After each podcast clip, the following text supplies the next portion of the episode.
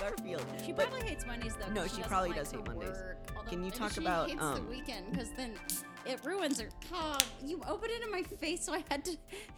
The like first burst of like P B R oh, like no. vapor the, the went smell. directly up my nose. That's not ideal. Which like I'll slam a pubber from time to time, but that wasn't my favorite sensory experience I've ever had. No, I can I can imagine not. Uh, Aaron just had to crack open a cold, cold, a cold one with his boys, uh-huh, which right. are us, the boys. We're the I'm boys. Kai. My welcome. Pronouns are they, them, theirs. Welcome I'm, to our podcast. I'm Hannah. My pronouns are she, her, hers. Welcome it's, to our if podcast. If it's gay, we play. It's called If It's Gay, We Play. Um, which is a reference to uh, queerness and playing video games. Oh my God! Thank you. We've gone like thirty episodes thirty-one. Without explaining this is our thirty-first. The name of the podcast. So thank God we finally got there. Yeah, I thought somebody had to eventually. You know, I'm glad somebody, it was me. People are are listening public. They call me Kai the Joke Killer Monahan for like many months for thirty-one episodes. Has been like, God, this podcast is great, but I wonder what the name could possibly be in reference to. So worry not, everybody. That one's been sorted. Uh, Take that one. That to the was bank. Our producer Aaron who opened up the uh, yeah, P B R. Yeah, who opened up a P B R his pronouns in my face. Are he and his. Welcome. Hello. Do you have any call-outs from last week, Hannah? I listened. Well, it's two weeks ago. Two weeks ago, we didn't we do t- an episode we, this and last I week didn't post anything, and I don't think anyone else did either. Nope. Sorry, we've been gone. We've been dead. We died. We died. Happy Halloween. Happy Halloween. Spooky.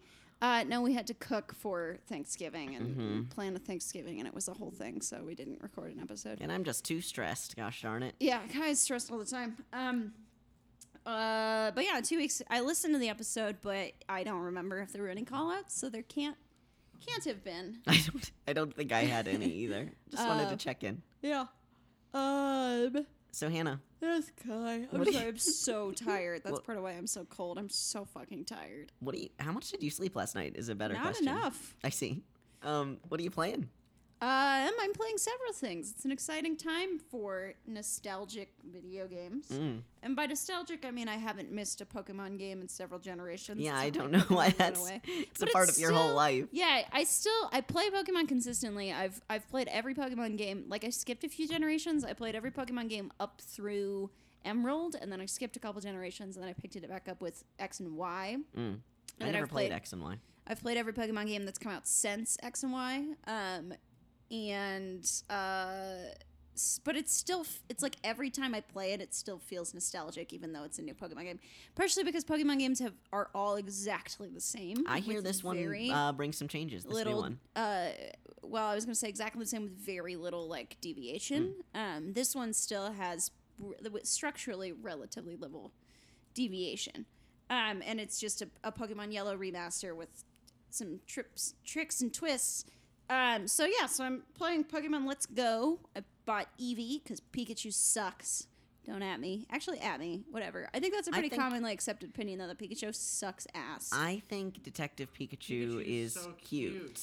Okay, Detective... All right, I have no opinion on Detective Pikachu. Pikachu's cute. cute, and that's its only redeeming quality. It's not a good Pokemon. I like the personality of Pikachu in Pokemon Channel. I think my favorite sure. thing about him is that he always wants to watch television, and I really identify with that. Yeah, sure.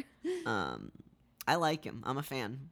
I just... He's not, like, stats-wise, he's not a good Pokemon. Oh, I'm sorry. Are we getting into the statistics of Pokemon, or are we talking about the delightful nature of these beautiful no, he's creatures? Cute. They're cute, because there's many Pikachus. There's not just one Pikachu. Are we going to talk Eevees and Ivies and... What? Why are you doing this character who doesn't know what Pokemon is? No, I, I do... Why are you accusing my character who clearly knows more about Pokemon than you about not knowing what Pokemon is? The breeding and the Eevees and the Ivies and the Pokerus and the getting the virus to get the Pokemon stats up higher, those base stats?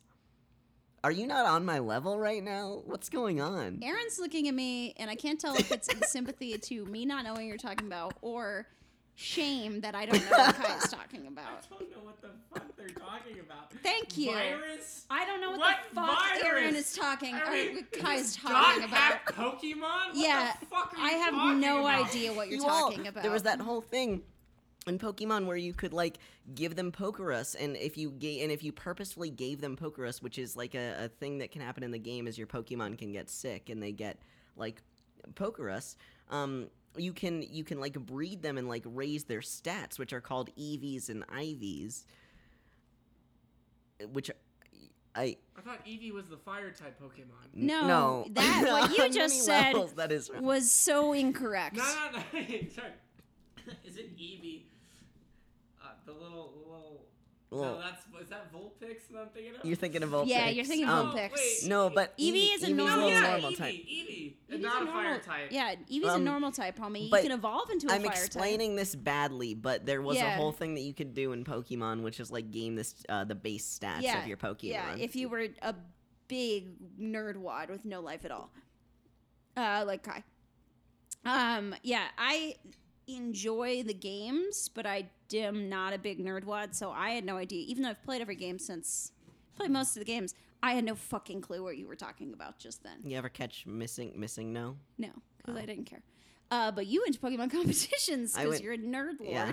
yeah, I did. Um, did you win? No, no, I lost very soundly in the first round multiple times um, because people had their had their dads yelling at them from from.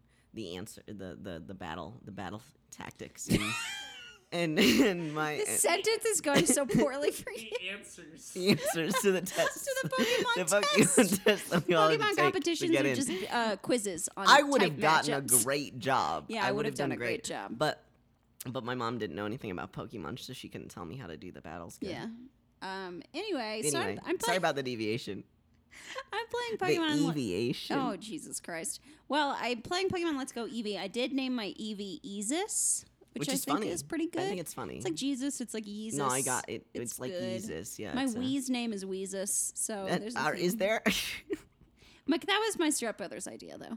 When we got the Wii for Christmas, we mm. got a Wii for Christmas one year, and we didn't. Neither of us asked for it. We just got a Wii for Christmas. That's never happened to me before, and will never happen again. That just suddenly we had a Wii, and. You ever put it on your head? The Wii? Yeah.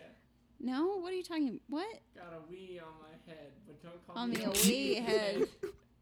That's that was a real stretch of a, a joke. A deep, a deep, That deep one. Stretch. That was a deep cut to like several things. Are you chewing gum while you're drinking that P B R? No, I just swallowed the gum with it. Great. Oh, no, I hate.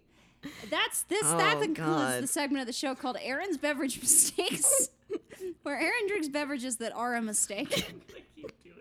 I know. I know you are. I know you're going to do it forever. I'm also going to do it on purpose now. I Yeah, I know you I can't are. Can't wait to show up every week with a new horrifying yeah, beverage. Yeah, new beverage mistake. And I'm, see how long I could go. I can bet I can pull off a year from now.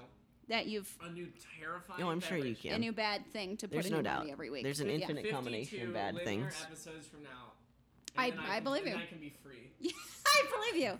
Uh, so no, Hannah, the challenge, about the, game the gauntlet that, the, the games that you're Hannah, the game, the games. Uh, the, games, the other Hannah. game I'm playing is the Spyro Reignited trilogy, which Ooh, is the Spyro hey. Remaster. Um, and they're both both games are very very good and just wholesome and whimsical. Um, Pokemon Let's Go is very very fun. I have more to say about that from like a mechanical, from like a Pokemon standpoint, mm-hmm. you know. Uh, it's the thing that they did change the most is the uh, uh, like you don't so you don't have catching ra- system. Yeah, the catching system, and you don't have random encounters. And I think it's actually a big improvement because now you don't have to waste like all your H P and what have you on random Pokemon encounters. I hear Mount Moon's a lot easier. Mount Moon is so easy actually because there's not you don't run into a Zubat every five feet. You choose to run into Zubats because you can see them flying around, which is fun. And also, if you do run into a Zubat, you don't have to fight it. You can just throw a Pokeball at it or run away, which is really neat because it it obviously means you use more Pokeballs, but it also means that like you still get X P from catching a Pokemon. And but that goes means, to all the members of your party. Yeah, it goes to all the members of your party, which is something that I think they did in... That's something that they've been sort of instituting oh, okay. over the past couple games. Huh. Um, that, like, everybody gets experience from a battle, um, which is... But, like, the the the uh, Pokemon or Pokemons who fought in the battle get more experience, mm-hmm. but everybody gets experience just for sort of being Now, can you present. choose to battle the Zubat? No. You just, oh, you just you, can't. Wild Pokemon, you cannot fight. So you fight. can only battle trainers. Yeah, you battle trainers, and you just catch wild Pokemon. Okay.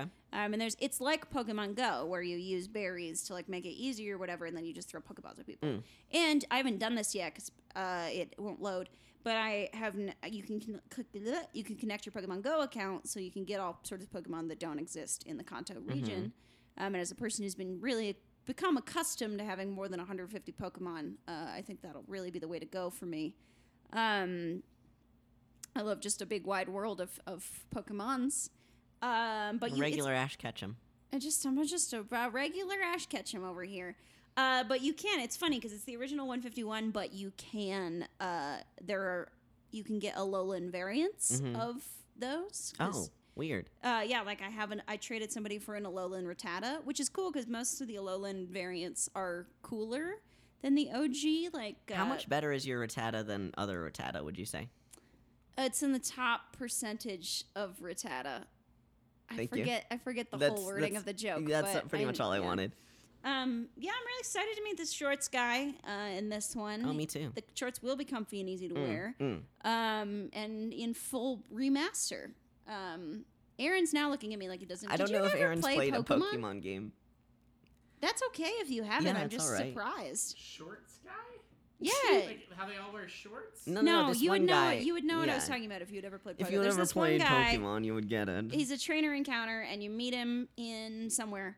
Uh, and he's a bug, a bug boy. He's a bug, yeah. He's and in one of the first parts. He says, "I like shorts because they're comfy and easy to wear." And then you battle and then him. You battle. That's great. It's it's it's very pure. The best um, intro to a battle in any of the games. So and there's some is, good ones.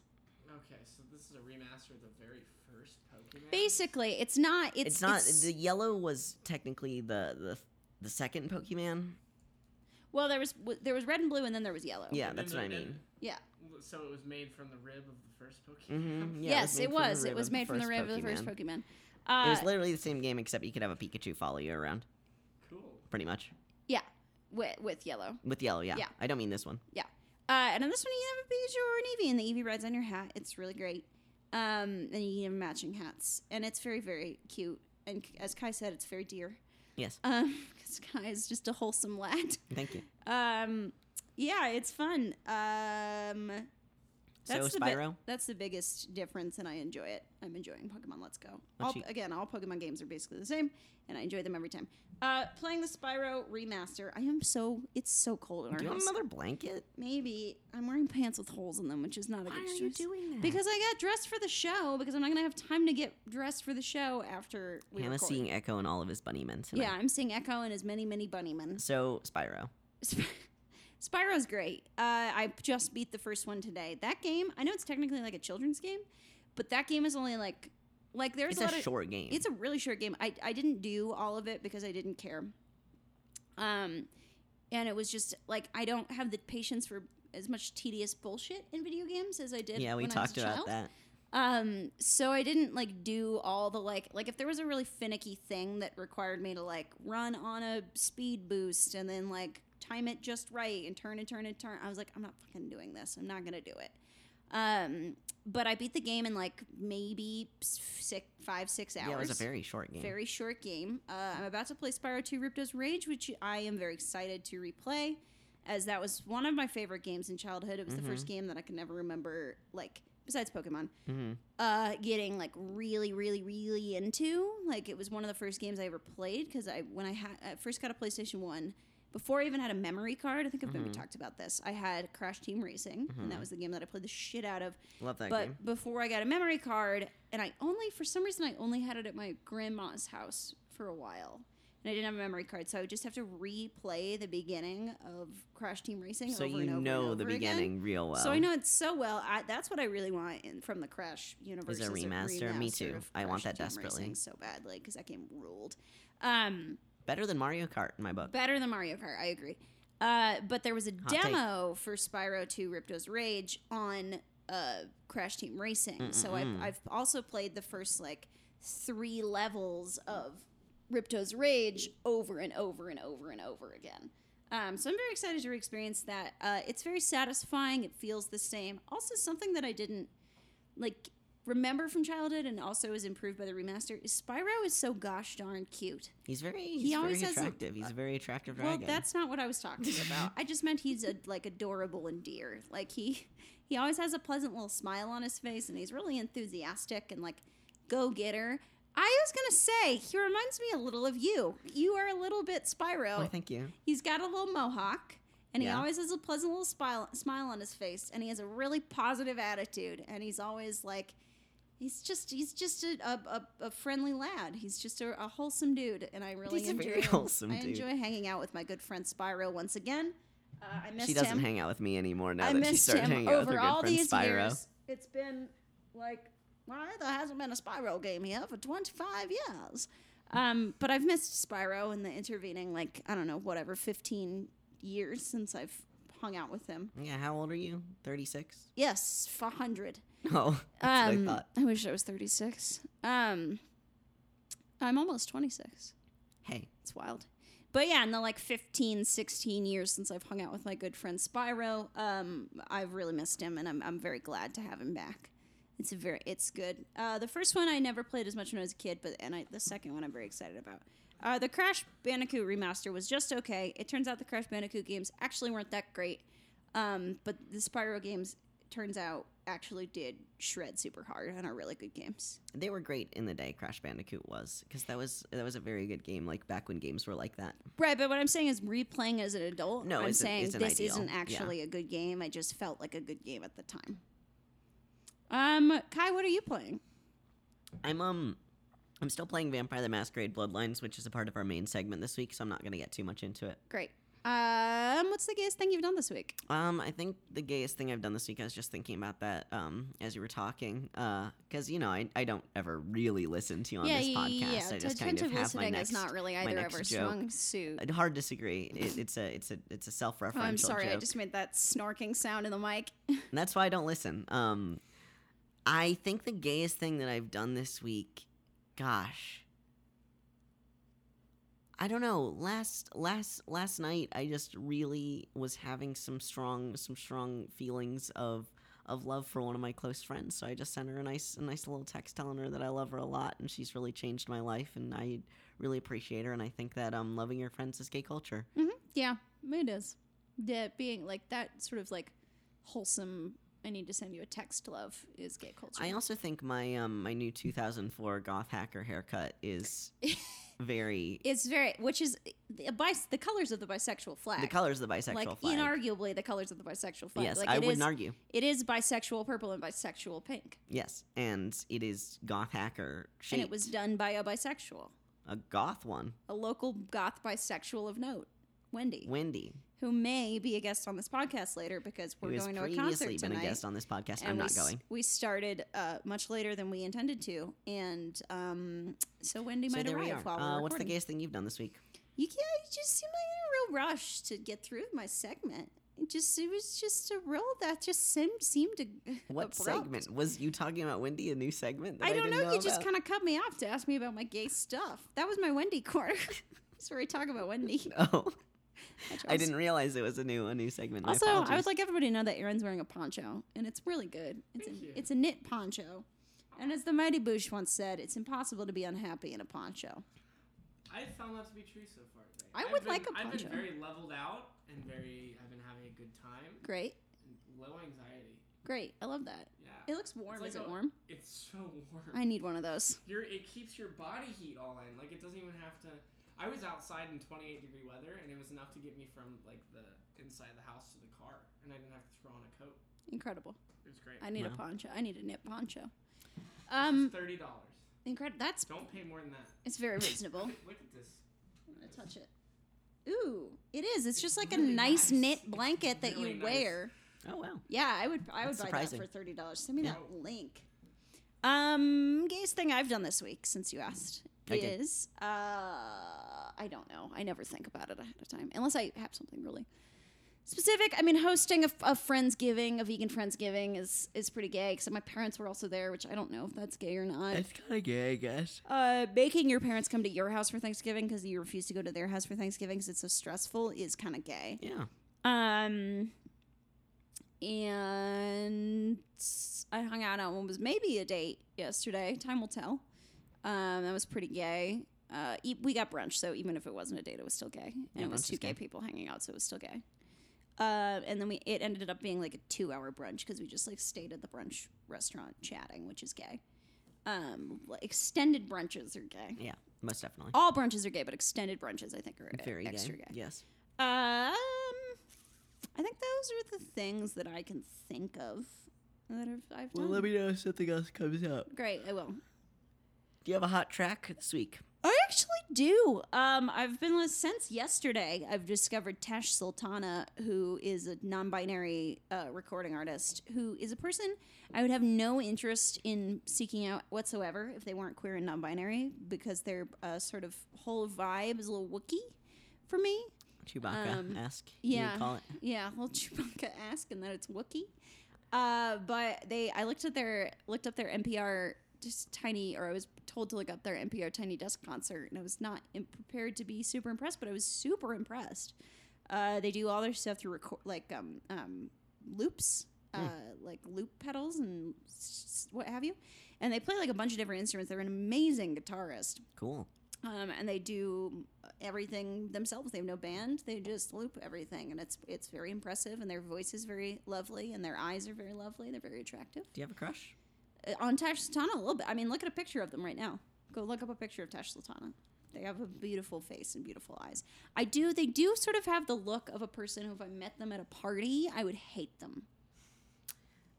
Look at a I picture of them. I feel like I've seen this person before. In Colorado? Yeah.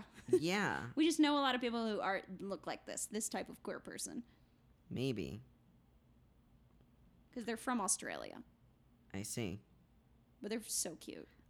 I, just, I feel like, yeah, I guess we have seen a lot of that type of person in Colorado. They're very cute, but they I feel like... They have the same face as a local Denver photographer. Yeah, they look like that. Yes. Yes. I know exactly who you're yeah, talking about. You know. They look like them. Yeah. Or they look like her.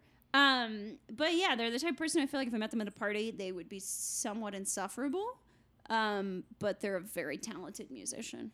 And uh, I might go see them tomorrow night. So that's my hot track. Look up their Tash Sultana's N P R Tiny Desk concert. Watch it. It's very. It's like twenty minutes long. It's very good. I also have a hot track this week. Oh, great, um, Kai. Tell me. I would like to say that uh, I don't know if you're familiar with the band Ministry, um, but uh, they're goth.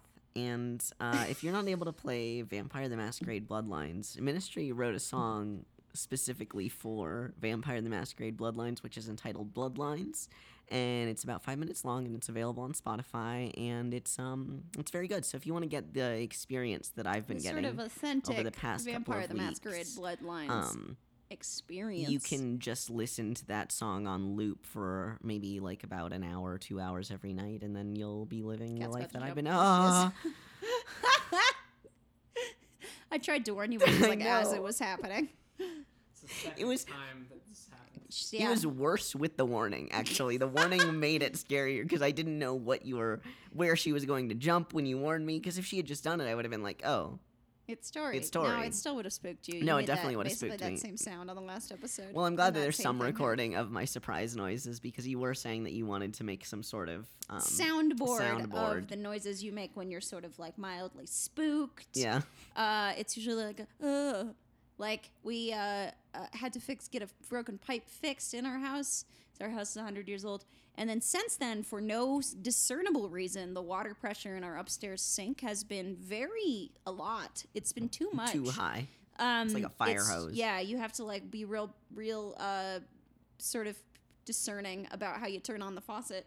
Um, because if you turn it on slightly too much, it will like shoot out of the basin and spray you. And every time it happens to Kai, which has been many times now because they still haven't figured this out, they go, ugh, every time yeah. it hits their bare tum. It's as though they're offended. I, I'm very offended. I don't think that water should be touching me in this way. Fair enough, I guess. Thank you. Um, Aaron, you looked like you had something to say. I have a hot track. Aaron's got a hot track. I have a hot track. Aaron's hot track. Hi, um, my hot track uh, is Thinning by the band Snail Mail, um, which is a fun, just... I'm doing A S M R sounds in the background. Those are not I A S M R sounds. I can't, I can't, some people they are. I can't do another A S M R. Every time I speak, I start doing A S M R stuff. So, uh, Thinning by Snail Mail. It's a pretty cut and dry, indie, punk-influenced song, very...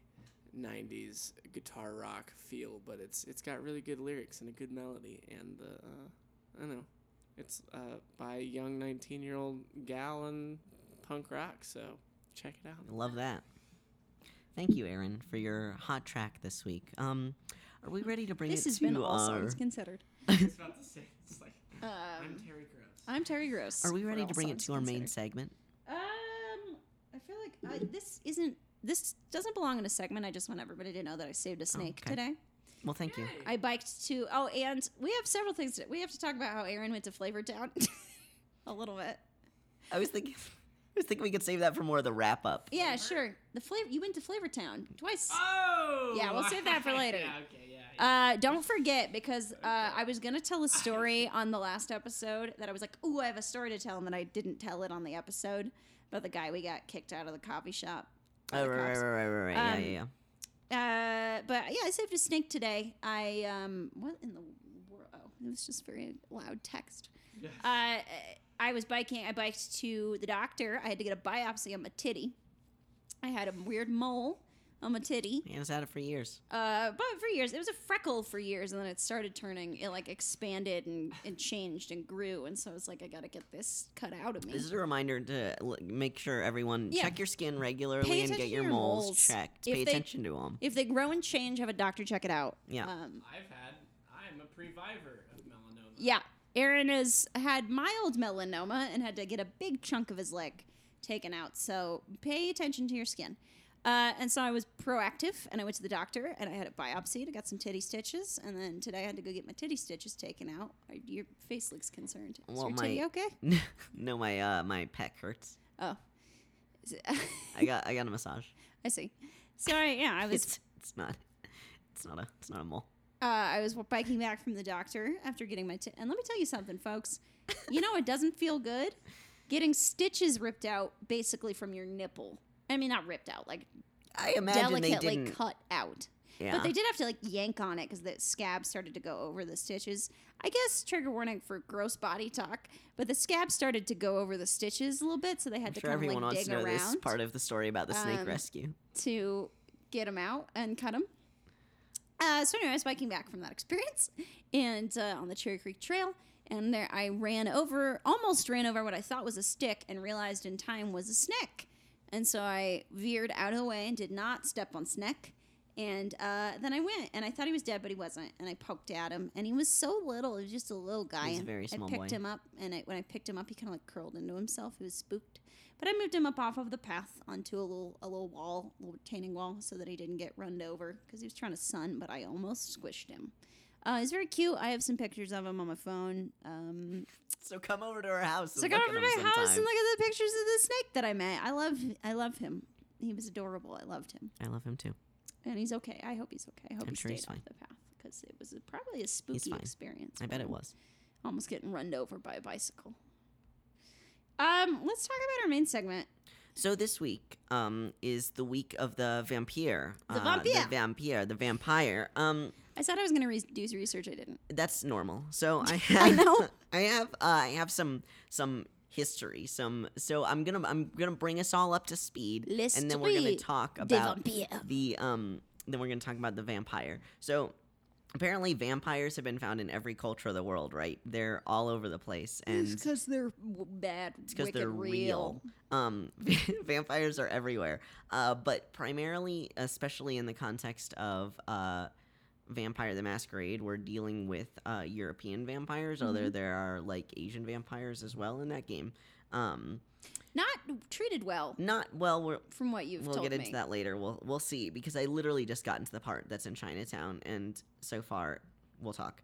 Um, so vampires are arguably queer in nature for several reasons. One of which, one. which is one of my favorite, vampires um, are gay. Tell us why. Okay. Number one. Stop interrupting me. I want to get through this. um, okay. Vampires. Okay, Kai. Vampires uh, challenge chrononormativity, which Whoa. is time normativity, yeah. right? Because yeah. they're immortal. Yeah. And challenging chrononormativity is a huge function of, like, queer temporalities yeah. because queering, like, time as well as linear timelines is a huge function of queer theory, Vampires right? are, like, queer anti-futurity incarnate. They live well, forever we're not done, can't, can't reproduce. Actually, we'll get further Except into queer in Twilight, utopia. Um, which isn't canon. what's interesting is that uh, vampires have, like, so they've entered the realm of literature, right, in the Victorian era, um, and they they switch during that time in European, like, knowledge from evil spirit or reanimated corpse that's spreading the plague to a stylish aristocrat. Uh, which is to a sexy vampire. Which is to a sexy vampire. So from this point forward, they're now they're entangled with the queer, um, be, because partially mm, for sexu- of Gothic sexual. literature, um, the vampire functions as an archetype onto which the dominant culture can. can I know you said not to interrupt you, but I, this is arch, really important. Arch, arch, archetype. Archetype. Did I, I? I said it right. Yeah, I think you did. Oh, okay. Cool. I really that wasn't what I needed to interrupt. Oh, you right. For. I assumed I said it wrong. Um, are you telling me, because this was partially due to Gothic literature, that Goths invented vampires? I'm telling you partially that Goths invented and vampires. And then vampire literature turned back around and invented Goth. Goth uh-huh. is a flat circle. Vampires so are real. Carry I'm on. citing primarily this uh, dissertation that uh, Tyler Jonathan published from the University of Alabama. It's called The Trail of Blood, Queer History Through Vampire Literature, which cool. is goth as fuck. Yeah. So basically, um...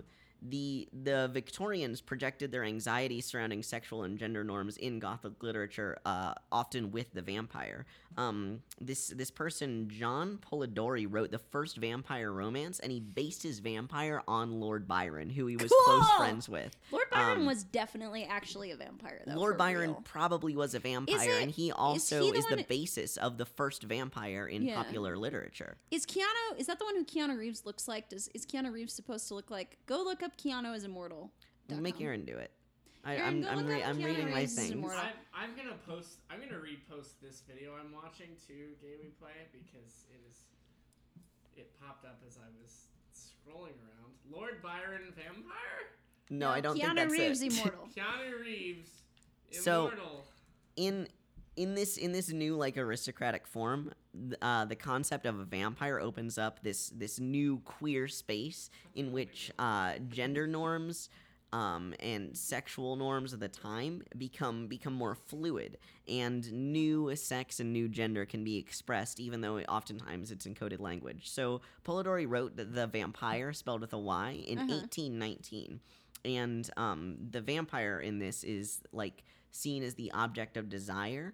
Uh, that draws the same-sex sexual feelings out of their victims. Uh-huh. And then um, many years later, um, one of the next big vampire novels, uh, Joseph Le Fanu, uh, he wrote uh, Carmilla in eighteen seventy-two. Oh, that's the one with which the web are you series. Familiar with Carmilla? I haven't watched the web series, but that's what it's based off of, and I know this story. She's the first female vampire in all of literature, and she is one of the first... She is one of the early representations of lesbians in literature, which is really tight. Yeah, she definitely does fuck. Um, I heard the web series was good, and it's actual queer people make it. The web series is very good, and actual queer people make it. So basically, the because the vampire was reinvented well, yeah. in Victorian literature, uh, writers more... like incorporate sex into their writing since the vampire is undead and mm-hmm. thus the morals of the society are dead through the form of the vampire. Cool. Um, so basically in, in this Gothic literature, repressed sexuality and uh, an interest in mortality are very common in Victorian literature. So the uh, relationship with death is related to the relationship with sex because a lot of times in these novels, scenes that were like of uh, of harm or death were actually code for like sex at the time, um, which you know, but vampires Kai, are dead and they're fucking yes. Hannah. Explain to me how uh, p- like pain and horror can be incorporated into sex. That's funny. That's a funny joke that you've just told there. Thank um, you. It's a it's a reference to. To B D S M. That's a character that doesn't understand what B D S M is. That's a... Yeah, is the B D S M kind from the green? Or the, the black? Oh, I love... That was... Was that a, was that a ball, a yeah. ball gag joke? That's funny. Thank you. Thank you. Thank you. Thank you. This has been a joke. Uh, okay. Yeah. That's many levels, many layers. Yeah, yeah, yeah it's yeah, like yeah. an onion. So Carry ba- on. So basically, one of the one of the primary modalities in which a lot of these authors made their like books queer is by coding some of their male protagonists uh, in roles and situations that were primarily held by women of the time, like the main character in uh, The Vampire Aubrey. Um, experienced hysteria and uh, also experienced something that at that time, right? So at, at this time, uh, the word homosexual was not invented until eighteen seventy. And before the word homosexual was invented, there was no medical designation for same-sex act, which was uh, so- sodomy. Sodomy, thank you. Uh, I was about to say sodometry, and that's not Yeah, that it. was a weird moment where you couldn't remember the word sodomy. I know. Um, and sodomy was a thing that anyone could fall victim to, and it did not rely on having a specific sodomy kind of identity. Can happen to yeah, you. Yeah, anyone could, like, anyone could be a sodomizer or be sodomized. It was wild. Sodomite. Um, yeah, a sodomite, keep as your, one would say. Keep your eyes peeled out there. Keep your eyes peeled out there, folks. But then Sodomy in, I believe it was eighteen ninety-six that Oscar Wilde was put on trial for, or eighteen ninety-five. I don't know the year, um, my that, dude. That Oscar Wilde was put on trial for Late eighteen hundreds. His queerness. Um, which we'll get more into Oscar Wilde later, actually. Some lord was like, hey, Oscar Wilde, stop fucking my son. And Oscar Wilde was like, no. And the lord was like, okay, we're going to invent a crime to try you for. Yeah, and that pretty much was what made homosexuality a condition of one's character as opposed to just something that someone did sometimes. Because Oscar Wilde, um, Oscar Wilde was so powerfully gay. Well, he's bisexual. But he was so powerfully queer, queer that he, like, invented the like popular concept of gayness. He was a powerful, powerful queer. So basically what the vampire does is it breaks down the the gender relations of other characters, because this main character, Aubrey, was feminized by the vampire Lord Ruthven, who was based on Lord Byron. Oh, that's um, sly. Very, very sly. This guy knew Lord Byron for like twenty years or some shit, and he was like, oh, well, I guess Lord Ruthven is good enough. Whatever. Um... So it basically turns all of these gender markers and norms upside down and makes the vampire or queer individuals the monster that heteroconformists fear the most. Mm-hmm. Um, fear yet desire. Yes. And as the century continues, the vampire would not only change from the catalyst that brings out queer desire in its victim to a queer aggressor that acts out its own queer desire. Um, specifically in Carmilla. Uh, Carmilla. Fuck. Yep. Yeah. Jesus. Okay. So... Are we? So I want to talk a little bit about the concept of uh, lesbians, um, just like in general. Yeah, just like in general. Okay, I mean, I sign me up. So lesbians are. Hi, viewed, what am lesbians? I'll tell you. Lesbians are viewed by like heteronormative culture as the destroyer of other women and underminer, uh, underminers of heteronormative I masculine power. I am the destroyer power. of women. Well, because they corrupt, so their relationships and friendships corrupt, quote unquote, with other women. I am women. become lesbian, destroyer of worlds. And uh, also, you know, are no, are not under men's control, right? Oh, so. I- I un- unfurled my blanket cocoon to do that. Bit. So lesbians are seen as, you know, destructive force. Yeah. So, well, um, we are.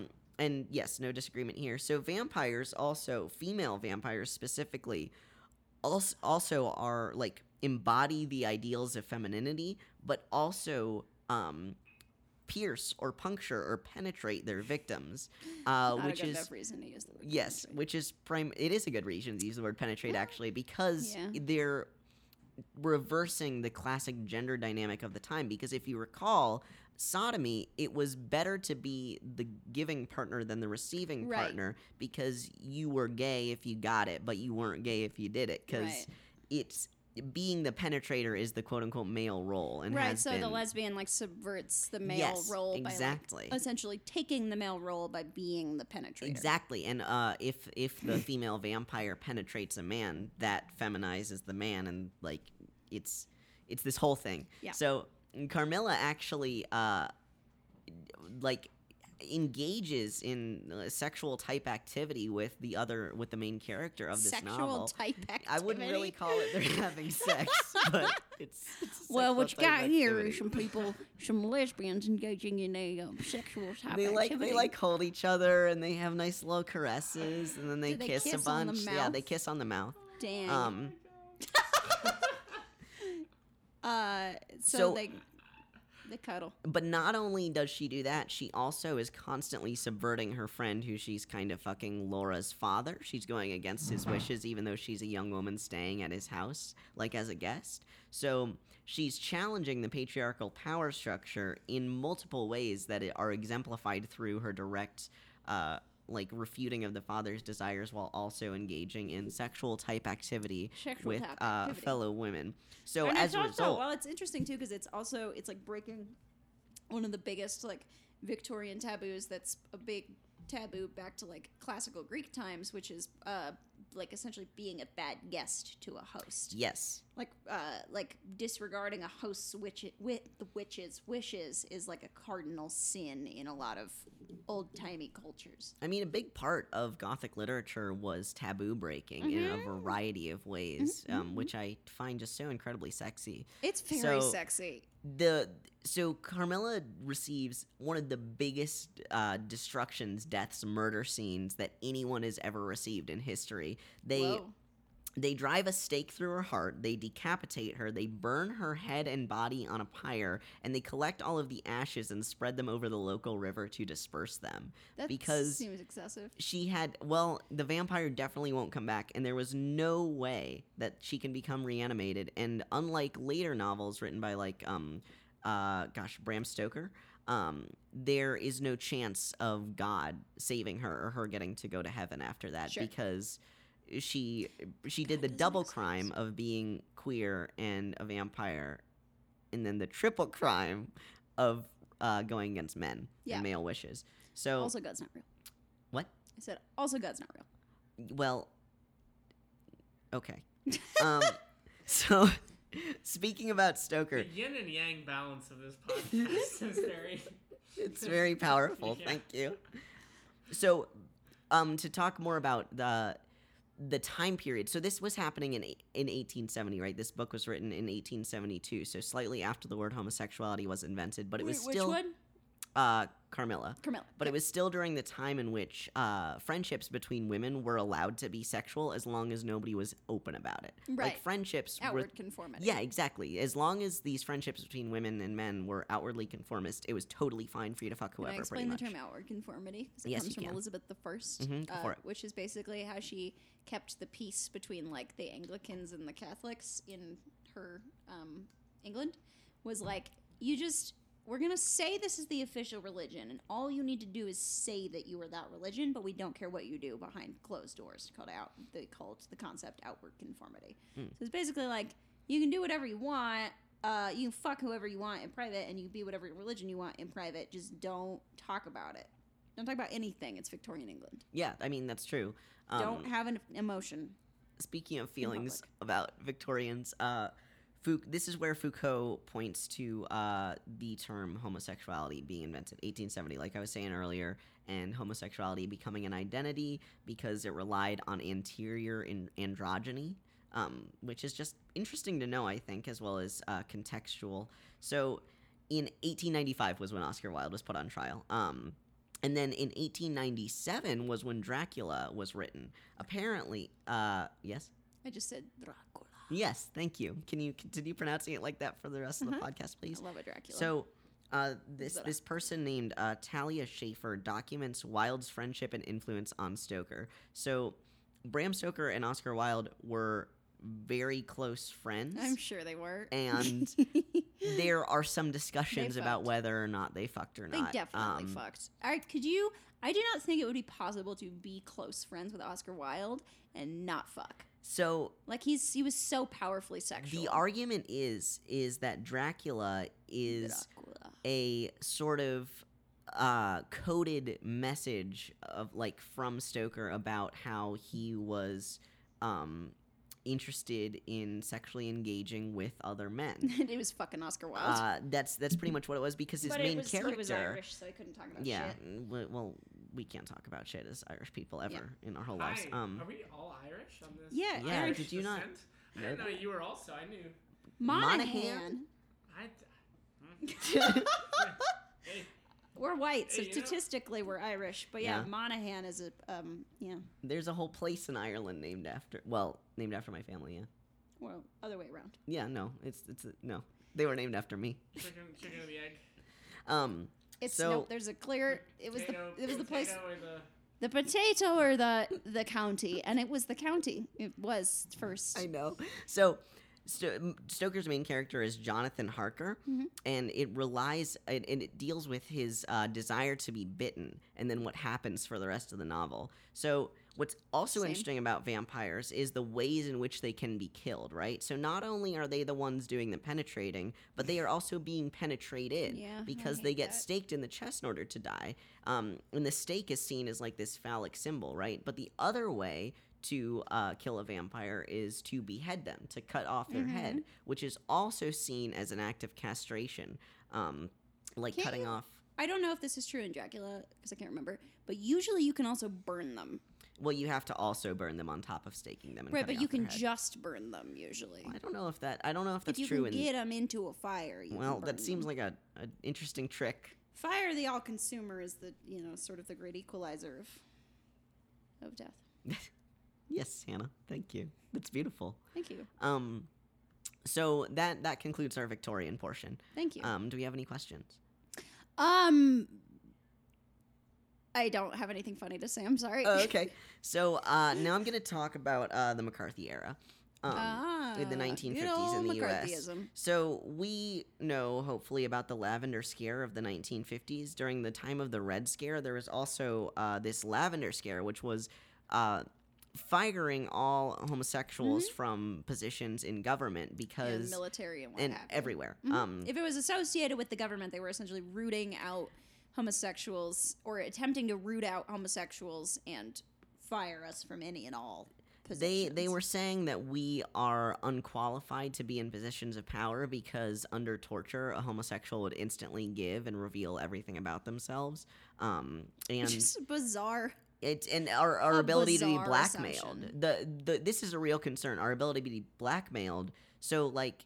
The hypothesis is that Russia would find out that somebody is gay and then take and pictures then of them, them being gay and then blackmail them being gay, which is like, okay, yeah, these people have a secret that they're gay, but also that guy has a secret that he's like cheating on his wife or that right. he's like into bestiality or something right. weird. Um, uh, so this basically conflates communism with queerness because it's also seen as like queer people are more likely to be communists or liberal or whatever, which is and true. Everyone is constantly trying to prove that they're not gay in this time period mm-hmm. because we see uh reformation of like strict strict gender norms, gender roles, because there's like you know you know the nineteen fifties, the stereotypical nuclear family, the suburban household, men all have short hair, good posture, firm handshake, uh and can't be like can't be promiscuous, two and a half children, white picket yep. fence, the whole thing. Um so this this all leads up to uh Anne Rice Mm-hmm. Um, in the nineteen seventies. It was which, kind of a big piece of shit, but she did some important literary stuff. She did stuff. some really important literary stuff because she was one of the first people that gave, after I'm done talking about the important literary stuff that she did, uh, she gave a sympathetic treatment to the vampire, which was one of the first people to do so. And it's read as sympathy for queer individuals. So... Which is, I don't think, true of Anne Rice's personal politics. Probably not. Carry on. But so I think it more might be objectifying queer individuals, but a lot of yeah, people sure. read into it like, oh, man, yeah. this gay shit's tight. So Lestat, who is one of the male vampires in it, has been described as beautiful. What? Brad Pitt. Was he Brad, Brad Pitt? Pitt? I don't remember. Or Tom Cruise. Um, so he's described as, like, femininely beautiful. And then that continues when he turns uh, Louis into a vampire. I think his name is Louis. Yeah. Um, and Louis also has to drink Lestat's blood. So he has to perform two kinky. same-sex sex acts. And very um, kinky sex the acts. The way that it is described in this interview is, I drank, sucking the blood out of the holes, experiencing for the first time since infancy the special pleasure of sucking nourishment, the body focused with the mind upon one vital source. Yeah, that's... That's gay. Very gay. That's very gay. And then he has no extra coffin, so he has to share one with Lestat. Oh, oops. How convenient. Oops. It's not like Lestat couldn't have gotten a second coffin. He was like, oh, darn, all my coffins burned up in a big coffin fire. Guess I only have this one. I guess we have to cuddle. Anyway. Let me read this next part that's even gayer. Um... Never had I felt this, never had I experienced it, this yielding of a conscious mortal. But before I could push him away for his own sake, I saw the bluish bruise on his tender neck. He was offering it to me. He was pressing the length of his body against me now, and I felt the hard strength of his sex beneath his clothes pressing against wow. my leg. Um, It goes on. Explicitly homosexual. It's, it's I've quite, never read Interview with a Vampire. I haven't either, and I don't plan on it, but it's quite explicitly homosexual, and it changes the way that the vampire can operate. Um, even though she's a, kind of a shitty person, it recontextualizes the vampire as not just something to be feared and hated by dominant society, but also an object that queer people can identify with mm-hmm. and project hopes on for the future. Um, I hope for vampires. Tell me what you day. tell me what you got about Anne Rice real quick. Oh, she was just part of so when like fan fiction was built, like she's extremely litigious with fan fiction and like anything even mildly to do with her work. Like there was like when fan fiction, Gillian Venters, the Lady of Manners, uh, posted this whole thing about it uh, on the internet of like when fan fiction was starting to become a thing. Like Anne Rice was going after like anyone she could. Like she was like suing like. moms who are writing Interview with a Vampire fan fiction. She's just Sucks. like very, she's like Radiohead style. Like I'm like only I like it's just very like not good to her fans. I guess would be the, the mm. short summary of it. Like doesn't doesn't appreciate fan work and in fact hates it and thinks she is the only one who is qualified to speak on her work and is just kind of a real like an a literary from a literary standpoint kind of a big piece of shit. And but she's was, not, like, homophobic or transphobic, is she? I don't know. I think she might be uh, kind of a shitty person also. I'm not sure. Okay. I, I can only assume. Um, but, uh, yeah, it was part of part of why Archive, Archive of Our Own and fanfiction dot net, like, started arising as websites. Is, like, Archive of Our Own had to be essentially a hidden website because if anything Interview with a Vampire related popped up anywhere on the internet, Anne Rice would find out about it and shut down the website. That's nuts. It is. So, so anyway, in the uh, two thousands, we have this whole new era of vampires, right? And two Hot of the most vampires. famous ones are uh, Let Me In, as well as, gosh, what was the title of Octavia Butler's? Uh, Fledgling. Um, Octavia Butler and John Lindf- Lindquist use their vampires to envision overthrowing heteronormative society Hell because yeah. they're both explicitly queer. Yeah. Uh, Butler's character Shori is pansexual and Lindquist's Eli is actually transgender, and they talk about it explicitly in both of those novels. Um, and they both, previous un- unlike previous vampires, deal with issues of consent. Both of the vampires have to obtain permission to enter the dwelling as well as to drink the, the human's blood. Um, so there's a big focus on consent. Um... Let Me In is just, like, a very good book and a very good movie that I would fully recommend anyone reading. Um, Eli, like, explains to... Uh, Eli's the vampire. Did I already say that? Yes. Eli's the vampire. Um, and meets this, this young boy named Oscar, and they're both, like, very lonely and seem like they're children. And um, they live in apartments next to each other, right? And Oscar asks Eli out, and Eli says, uh, what is what does that mean? Like, and Oscar explains that, um, like, that it's when a boy and a girl, like, date each other or whatever, and Eli's like, I'm not a girl. And uh, Eli also says, like, I'm not a guy, and explains that they're nothing. And not a child, not old, not a boy, not a girl, nothing. Um, and the reason that they're trans is Eli used to be a boy named Elias, but then when they became a vampire, they, like, became... this non-gendered being. This non-binary being. With with no genitals whatsoever. That's the dream. Uh-huh. I want to um, be a, a asexual, agender vampire. And Shori is uh, pansexual in it, and uh, the the vampires in Octavia Butler's world, like, their, their uh, stuff on their fangs is uh, addictive to humans and is very... Oh, the, like, venom or Yeah, whatever? the, like, venom on their vang- fangs is... addictive to humans, but also makes humans healthier and live longer and, like, really good for humans internally, but it also makes the humans bound to the vampire. They're not actually vampires. They're called Ina. Mm. Um, but the, the but it's a vampire. The functional um, vampire. And so that's why they have to ask for consent before biting a human, because it's like you're going to be in this for they a become long like a thrall, haul. Yeah, yeah, basically. Um, and that's why the consent is so important. So this character, Shori, has uh, humans of varying genders, um, which is cool.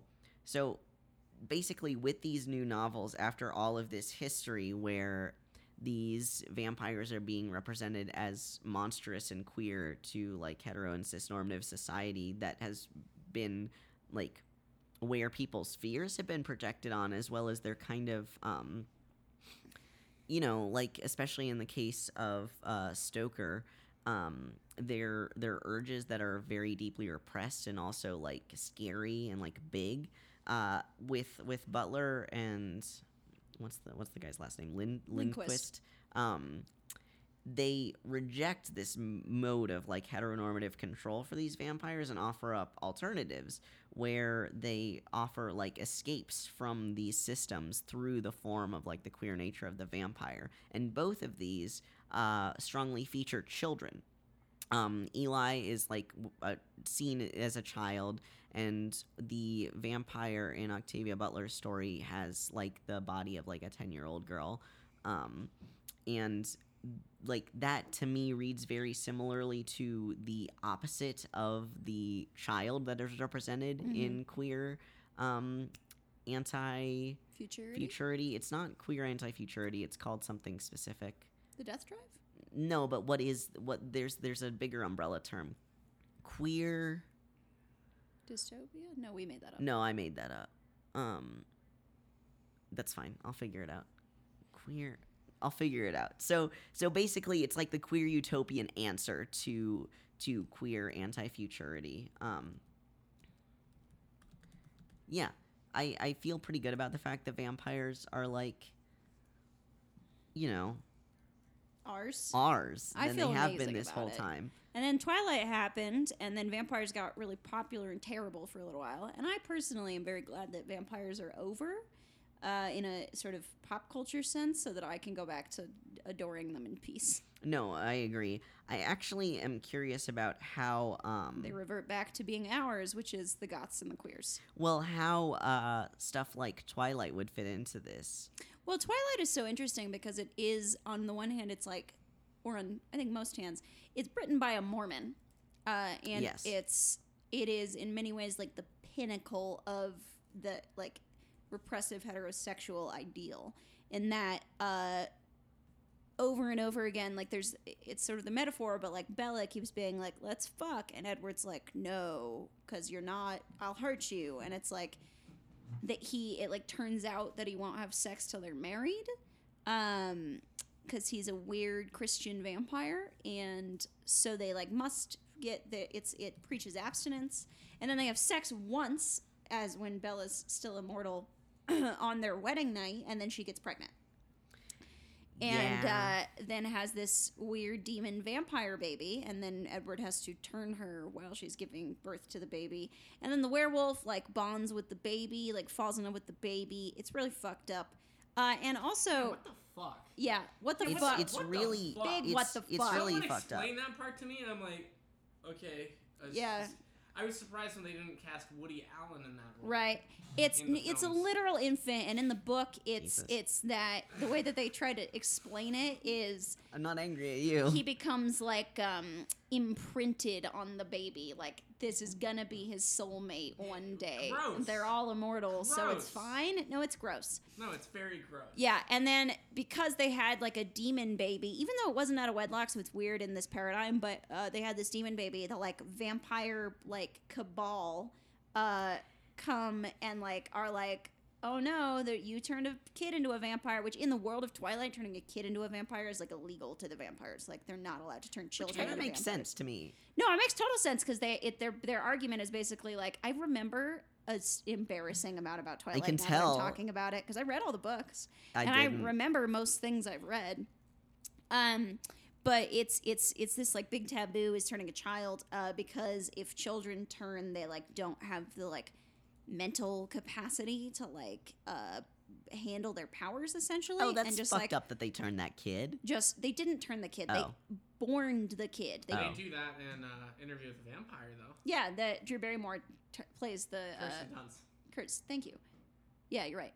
Uh, plays the child, the weirdly sexualized child vampire. Also, to answer your earlier question, it's reverse. Brad Pitt is Louis. Okay. Lestat is Tom Cruise. Is Tom Cruise. Got it, got it, got it, got it. Uh, I just sort of... Uh, now, who's the one with the hard sex? That would be that Brad would Pitt. Be Tom... See, I, I think...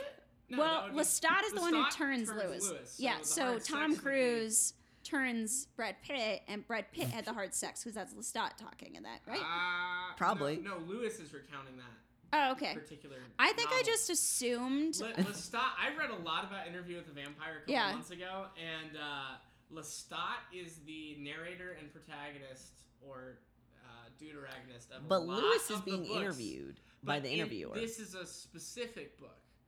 An yeah, Interview with the Vampire. This is, this is a Louis book. Is being Usually interviewed. Usually it's Lestat who is the center of the books, but in this particular one, it is it's Louis. Louis. Gotcha. I see.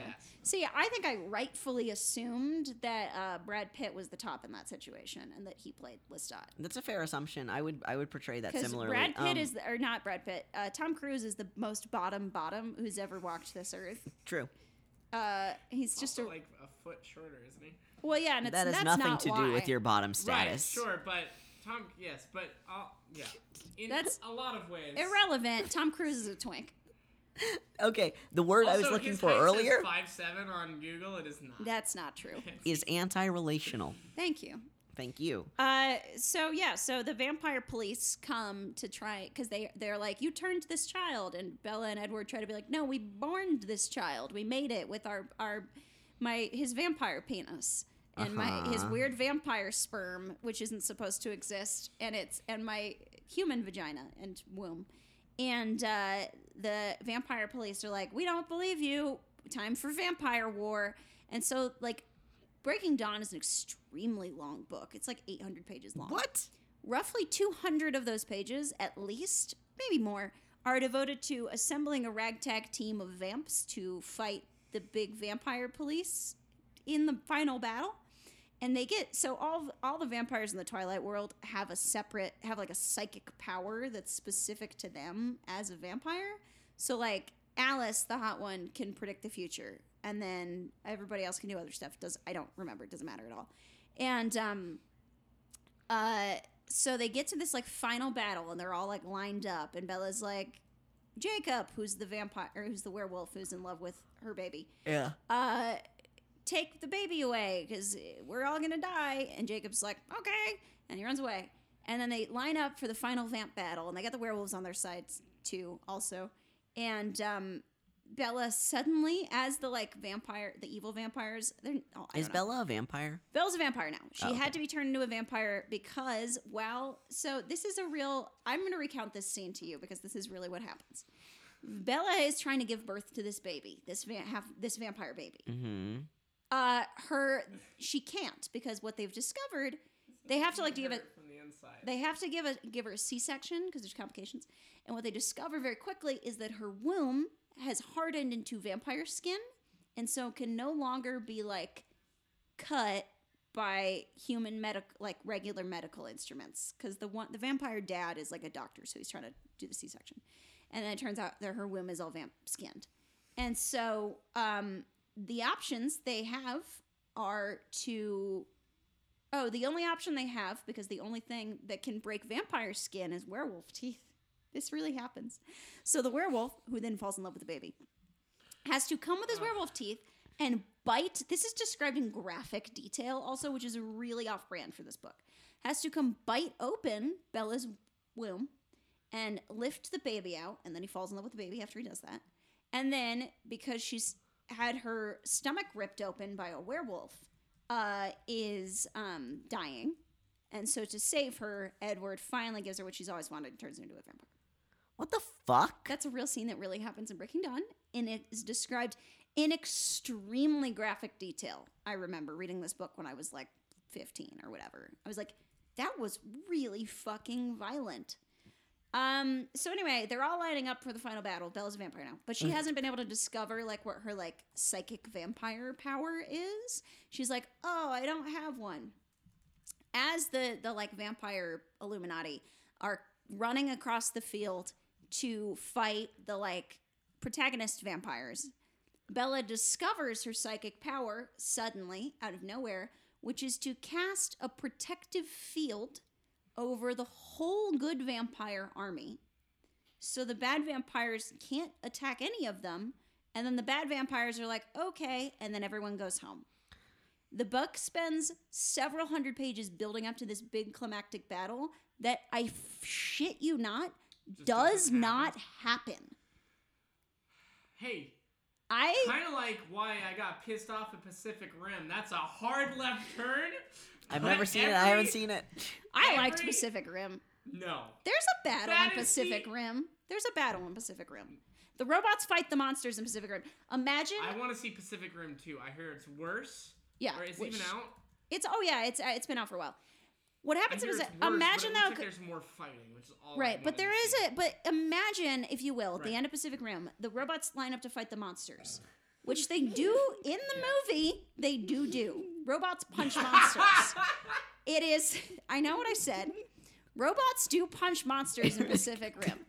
It is as advertised. Lots of robots punch lots of monsters. The Rush, the weird Russians die. I think the Australians maybe die. I don't know. Everyone dies except the. The guy and the Is hot, Charlie Day live? Right, and they didn't even get to fight. All those other right. people didn't even get to fight. It was stupid. But okay, so imagine. Okay, so imagine that the only no, thing that I, happened. No, imagine if you will. I if still the haven't robots, seen either of these movies. That's fine. Imagine that the robots line up to fight the monsters, mm-hmm. and instead of fighting anything at all, the monsters just decide to go home, and it's over.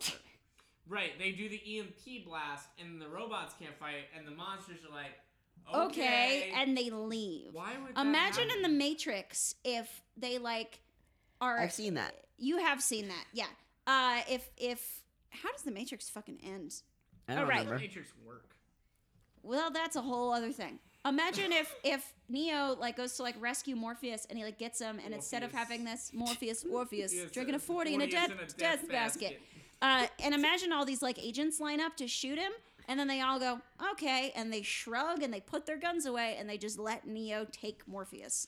That's not what happens. It's basically the end of uh, Breaking Dawn. It's so anyway. I literally, to this day, that is the most unsatisfying ending of anything I've ever experienced. So, like, I'm still mad about it. So the vampires and the queers have become so, so palatable, have very, become so palatable no, I to talk, straight I wanna, people I wanna say, I wanna say something that they've really, taken them from us. I want to say something real, which is, yeah. I was not saying something fake.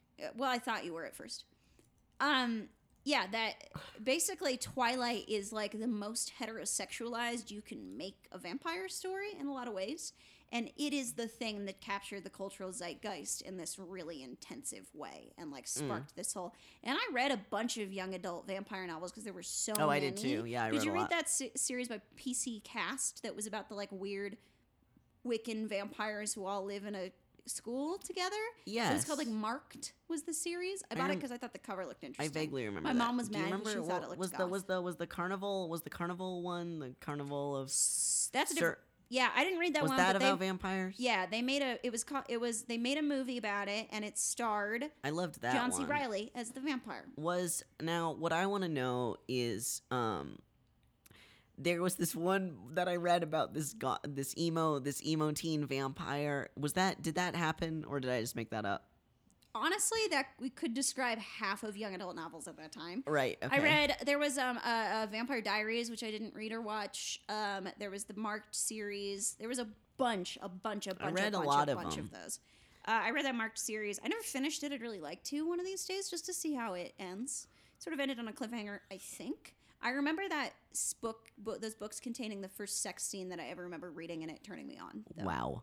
It wasn't, it was straight sex. But wow. all of those books were like really, like all the romances were really heterosexual. Like it. it, it oh yeah, of, they definitely they were. They sanitized vampires by making them heterosexual and then they were allowed to be super culturally salient. Yeah. And goths, meanwhile, were like, man. They've never been this way. So to tie it back to the game that I've been fucking playing this yeah. whole time, It's it it feels because the fact that it was made by goths, like not gothic, you know, like goths. We talked yeah, about last Lord episode. Byron didn't make your fucking video game. We Are know you who you're sure? talking about, guy. Um, so so because the fact that it's made by goths, it's still it follows that um like what vampires sexual, should be. What vampires should be that like sexual what vampires ought uh, to be and are. God damn it. Or like what they called us in the fifties, sex perverts. Like these vampires are still wanna, sex perverts. I want to backpatch this as sex pervert. I do too. They're still queer. They're still they're still fucking everyone. Their their blood sucking is like sexually fulfilling to mortals. You can have thralls. Like you you are experiencing the vampire not from the Twilight era like sanitized vampire. but the the deep, the deep, dark, the gothic, the gothic the vampire, real vampire, the real vampire, as one would say. Um, and there, it's just vampire. It's it's it's it's as though somebody had lifted those those sex pervert vampires from the the eighteen hundreds, the Victorian era, and put them into the modern era. Um, that's a good goth reference. Thank you. Thank you um, to that um, acknowledgement. Yeah, yeah. Um, it's it's like they, they got taken and put into the modern context, and it deals with modernity very interestingly because these vampires have this. The reason I said Camarilla is because that's the group in Vampire: The Masquerade Bloodlines instead of Carmilla, so that's where that mistake came from. Um, that has been around for like thousands of years or whatever, hundreds of years. And then there's this group called the Anarchs who are like new new vampires. Young upstart Young punk upstart vampires. punk vampires who are mostly vampires of color and are here to change shit up. Right. Um, and that's viewed in a, ne- in a negative light. I can only imagine. It's actually viewed in a positive light. Oh, okay. You are able to join them and you want and, and like help them out and like. Can you make? Can you customize your player avatar? No, you uh, can't. Okay, that's the one say. disappointing thing. Otherwise, my player avatar would not be dressed the way that she is, or right, look or the way white. that she is, or white at all. In fact, yeah. Um, but anyway, it it really ties back to that kind of yeah. goth vampire. So that's one of the reasons I like it so much. I think it's it's it's it's tying back, but it's also like um, it's less tying back and more like the Twilight vampire hysteria was like a weird blip in an otherwise pretty uh, steady narrative of what vampires are. Like there's there's different things and like different uh, pieces of media utilize different things in different ways. Like silver kills, silver hurts them is pretty common, and like stake through the heart kills them is pretty mm-hmm. common, and like can't go in sunlight is pretty common. Uh, and they're all gay is pretty common. Yeah, or like uh, and I, yeah, the most I think more vampire narratives than not. It was like this weird blip in the cultural landscape of like socially acceptable heterosexual vampires that thank God went away. Yes. Um, and now we're back to where we should be. Uh, and it's well, I'm only well, yeah. I guess I guess we've exited that that time period. No, it's over. Twilight is over. Yeah. Thank thank the gods. Um, what is your favorite vampire from media, Kai? That's a good question, Hannah. Mine is obviously Marceline, who is well, a, and I'm a, she's an archetype of a queer vampire. That would have been my answer too, but I feel like I have to have a different answer Let's, now that you've done Marceline. Besides Marceline, what's your favorite vampire in media? Or what's your favorite piece of vampire media? Besides Vampire, Vampire the, the Masquerade, Masquerade Bloodlines. Bloodlines. Besides that. Gosh, I think, um, what is that one called? Uh, the funny one? No, Let Me In. Okay. Let Me In is probably my I favorite vampire piece of media. It's very, very good. Um, the, the, uh, the trans vampire, Eli? No. No, never mind. I was thinking flip the right one in. That's also... Based on that's it. based on yeah, Let Me In. That was a that was there's two different movies. One's called Let Me In and one's called Let the Right yes, One In. Yes, watch the one's not, Mexican and one's American. Let yeah, Me In the is the Mexican one. No, no, no, no. Let Me In is uh, okay. Hang on a second. Let Me In is American British one. Oh, okay. Let, the, let right the Right One In is, is the, the correct one. Is it Mexican? Let the, it's not Mexican. It's Sweden. It is Swedish. Oh, and I thought it was Mexican. Where's the? I didn't read the trans aspects at all. I didn't catch that at all.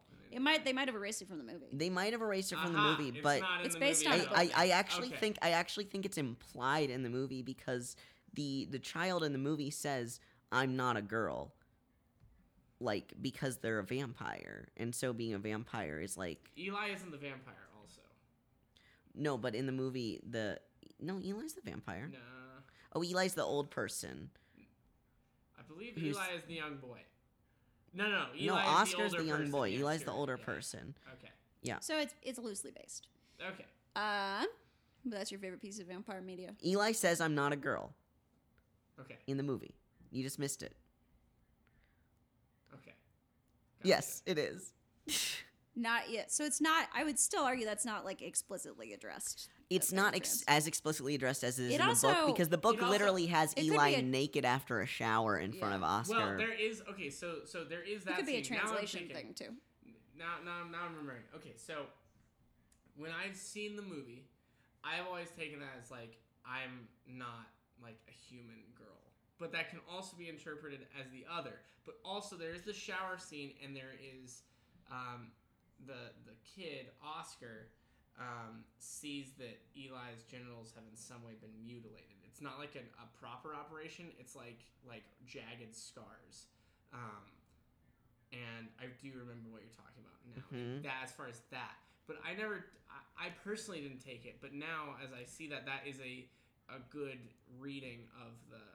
Well, having scarred genitalia is sometimes but it's trans not, people. It's, it's not like... It, well it looks done. Like it, it looks like it was done like an as a home. punishment. Uh, it looks like it was done as an act of sexual violence against this person. Not, I see. Not, I forgot about that yeah. part of the movie because I just remember it from the book where it's just Eli doesn't, doesn't have any genitals. Mm-hmm. Great. Love that. Um, my favorite piece of vampire media, since you asked. I did. Thank you. You didn't. No, I know. I was joking. Uh... Are you going to tell me what my favorite piece of vampire media I think is? I know what it is. It's a three-way tie between for different reasons. Uh, What We Do in the Shadows is yep. my favorite Knew that one. comedy mm-hmm. piece of vampire media. Um, I have a lot of favorites, obviously. My favorite, I guess it's a four-way tie. My favorite aesthetic piece of vampire media is a tie between um, uh, Only Lovers Left Alive and A Girl Walks Home Alone at Night. Mm-hmm. Both two of the prettiest movies I've ever seen in my entire life. A Girl Walks Home Alone at Night is an Irani movie, an Irani vampire movie, about a kick-ass skateboarding lady vampire, hijabi vampire. Love it. It is so good, and the soundtrack is like Iranian post-punk. It's so... Wendy and I watched it, and it was it's so aesthetically satisfying, and it's so, so good. It's like ar- aesthetically arousing. It's very, very, very good. Go watch A Girl Walks Home Alone at Night. What's the fourth? My the my favorite piece of vampire media, media steaming pile of trash category is, of course, Abraham Lincoln Vampire Hunter. Oh, yes. Obviously. Um, but and as we all know, my root, part of my root as a homosexual was... Uh, that one scene? That one scene in the very, very, very, very bad uh, League of Extraordinary Gentlemen movie where the hot vampire lady... Uh, goes into full vamp mode. They find out she's a vamp. They like, don't know she's a vampire. She's Wilhelmina Harker, who's Jonathan Harker's wife from the Dracula series. Mm-hmm. But they don't know she's a vampire yet. And then they're like fighting in this very pretty library. And like something happens, and to like save everybody, she goes into full vamp mode and like flies around and like kills everybody with her, you know, she bites them and kills them. And then she, they like all like look at her all surprised. And then she like stands up from sucking a guy's blood and like wipes all the... It's like this very sexual way that she wipes all this blood off her mouth. Like when you eat pussy and you have to wipe your mouth afterwards is what it looks like. Sure. Um, and uh, yeah, sh- that was my root. I felt felt feelings about that vampire lady in that very, very, very, very, very bad movie. Um, later, she kills Dorian Gray. That's a shame. Uh, he's a real piece of shit in this one. Oh, okay. In this one, he's bad. Oh. Um, well, thanks yeah, for sharing. You're welcome.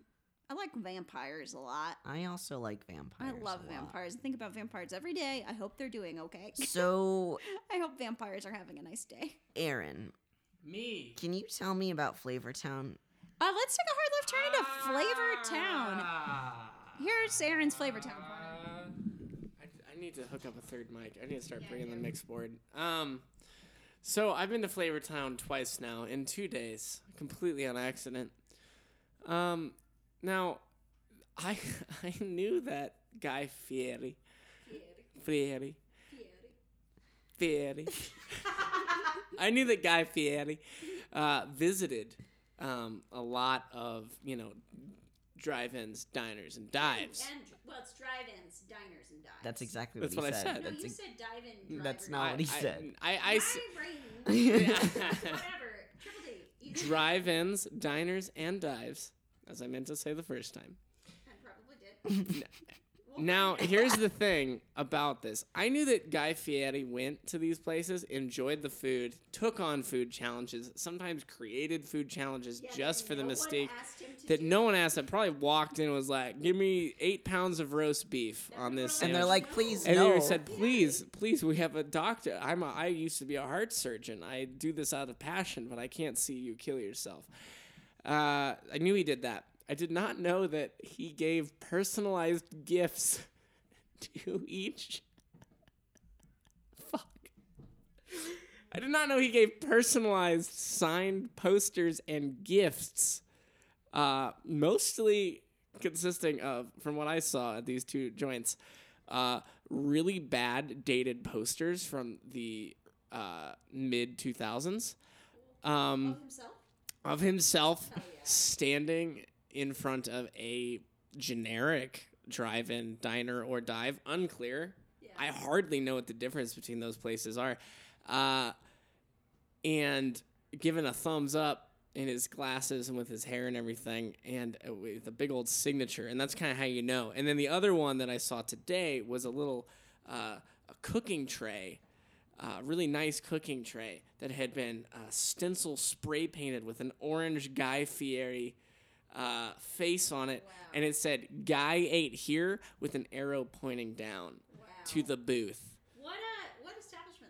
Okay, so the first one was Mountain Shadow Restaurant. I've never even heard That's that. Up in Colorado Springs. Apparently, their roast beef is buck wild.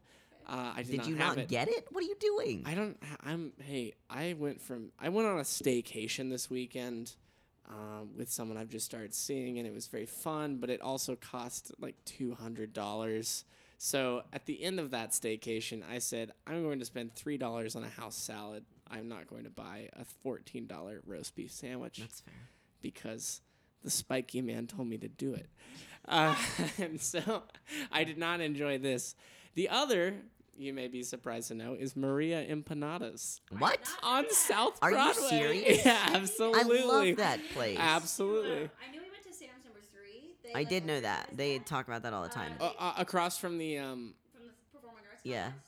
Was okay, so he's been to one? another one. Yes, Denver yes. is just uh, just pockmarked with uh, Guy Fieri's well, one of those blessings. Place, one of those. Okay, so just Colorado. This yeah. This there's another one across from um, this new rolled ice cream place that is completely average. Yeah, I've heard it's average. Has, um, has he been to Sputnik? I don't. I don't know. I hear he's a great dude, actually. Yeah, he's actually I, pretty nice dude. I actually read a bunch of stuff about how he will out- also cook for the entire uh, cat, uh, crew of his shows. He'll actually make a point of waking up in the morning and making everybody food. That's cool. Yeah. That's nice. Anyway. So that's Aaron's Triple D update. Uh, yeah, it was great. I so I'll go back and try that roast beef. Yeah, and you I will. will report on it. Yeah, you will. Uh, yeah, so the, uh, a local diner by the name of Sam's Number Three um, that I used to eat at a lot when I ate animals because uh, they have really really good like they have gr- really good Greek food, really good Mexican food, and really good like American pub food and combinations thereof. They're pretty good. They have restaurant. like a souvlaki omelet that's so good, um, and they like have big spray paint on the side like featured on diners, divers, fuck, fuck, drive-ins, diners, and drives. Guy triple, Fieri. Triple D. You did it wrong again. What did I do? You said drive-ins, diners, and drives. God damn it. What is wrong with my brain? I have like very specific aphasia r- relating to Guy Fieri Diners, today. Diners, drive-ins, and dives. Diners, drive-ins, dives, and dives. I already, I always knew that Guy Fieri would be the one to kill me. Are you dead? I might be dying. All right. That's I mean, a we're shame. all dying, Kai. But um, thank you for listening to our wonderful yeah, podcast. Thanks for listening to our podcast. We like vampires. Uh, vampires are a, a big interest of mine. This has been a fun They're like my ultimate history. sexual fantasy as a vampire. Oh. I knew that. I don't know why I acted yeah, surprised. Yeah, why is that surprising I information? I just wanted to pretend to be surprised for I like the listener. I was so standing bad. in for the listener. Like I don't like I don't really this is here's some too much information about me. I don't okay. I don't really like enjoy like um like role playing like standard like B D S M stuff, fine, like scenarios. Like and teacher and right. student. It just feels too silly to me to like get into, but I would consider like a vampire role-playing scene. That also seems silly to me. It's incredibly silly. It's all silly, Kai. Well, no, I know it's all silly. I just purchased a fifteen dollars riding crop. I'm pretty yeah. familiar with how silly the whole thing yeah. is. Yeah, Vibrant, uh, which is a very good online sex toy, body-positive, gender-positive sex toy retailer, is having a, black, a Cyber Monday this sale. This won't come out in time for them to yeah. cash in on that. Yeah, well, next they're, year. They're really good all the time, and they have sales frequently, and uh, most of their proceeds, all their profits, go to Planned Parenthood of the Rocky Mountains. So, mm-hmm. uh, and they're queer and trans inclusive, and uh, only sell like really high quality toys. Mm-hmm. So, buy things from them. And they come to Pride every year. They do. They're very nice. And a lot of their the companies that they sell toys from sort of sound and look like they're from like a weird like cyberpunk dystopia, and it's real. I really enjoy that aesthetically. So thanks, thanks for, for listening to our, to our podcast. podcast. Uh, you can find us online uh, on Instagram, Twitter, and Facebook at Gay Gamers. G I fuck G A Y G A M E R Z. Gay Gamers with Z. Uh, you can email us at if it's gay we play at gmail dot com. You can find us on iTunes, Spotify, what have you, wherever you like stuff, cast form, uh, wherever you get your podcast, you can find us, you can download us, you can rate us, you can review us, you can subscribe to us. We would love that. Uh, tell your friends. Word of mouth is the best way, I think, to get words out about podcasts. Uh, so tell everybody. And kissing. And, and kissing. A small capsule with a note, uh-huh. a rolled scroll inside a rolled scroll. With our, our information. U R Ls. Yeah, uh-huh. yeah, yeah. Our social media do information. Pretend do that. You're a spy. Uh huh. Next time you make the more the more covert you can be, the more on brand it will be for us. I think. Uh, the weirder you are about it. Write our Instagram handle instead of your phone number next time somebody yeah. hits on you. Well, both preferably. N- Somebody's no. like, "Can I get your number?" And they're cute. Write your phone number and our yeah. Instagram handle. And then they'll be like, oh, they have a Instagram. That's kind of cool. Go look up their Instagram. And, and then, then they'll look at us. it. And it will have absolutely nothing to do with the person that they've just but hit on. But they'll be like, oh, what an interesting And they'll interest. Be like, that's weird, but this podcast looks neat. And yeah. then you've got another listener. Exactly. So that's cool. Um, that's enough talking. I'm going to go see Echo and all of his many, many bunny men now. We love you. Uh, keep playing gay. Keep being games. And fuck shit up. Okay. Goodbye. Goodbye. Kai got so close to the mic and he didn't understand why. Goodbye.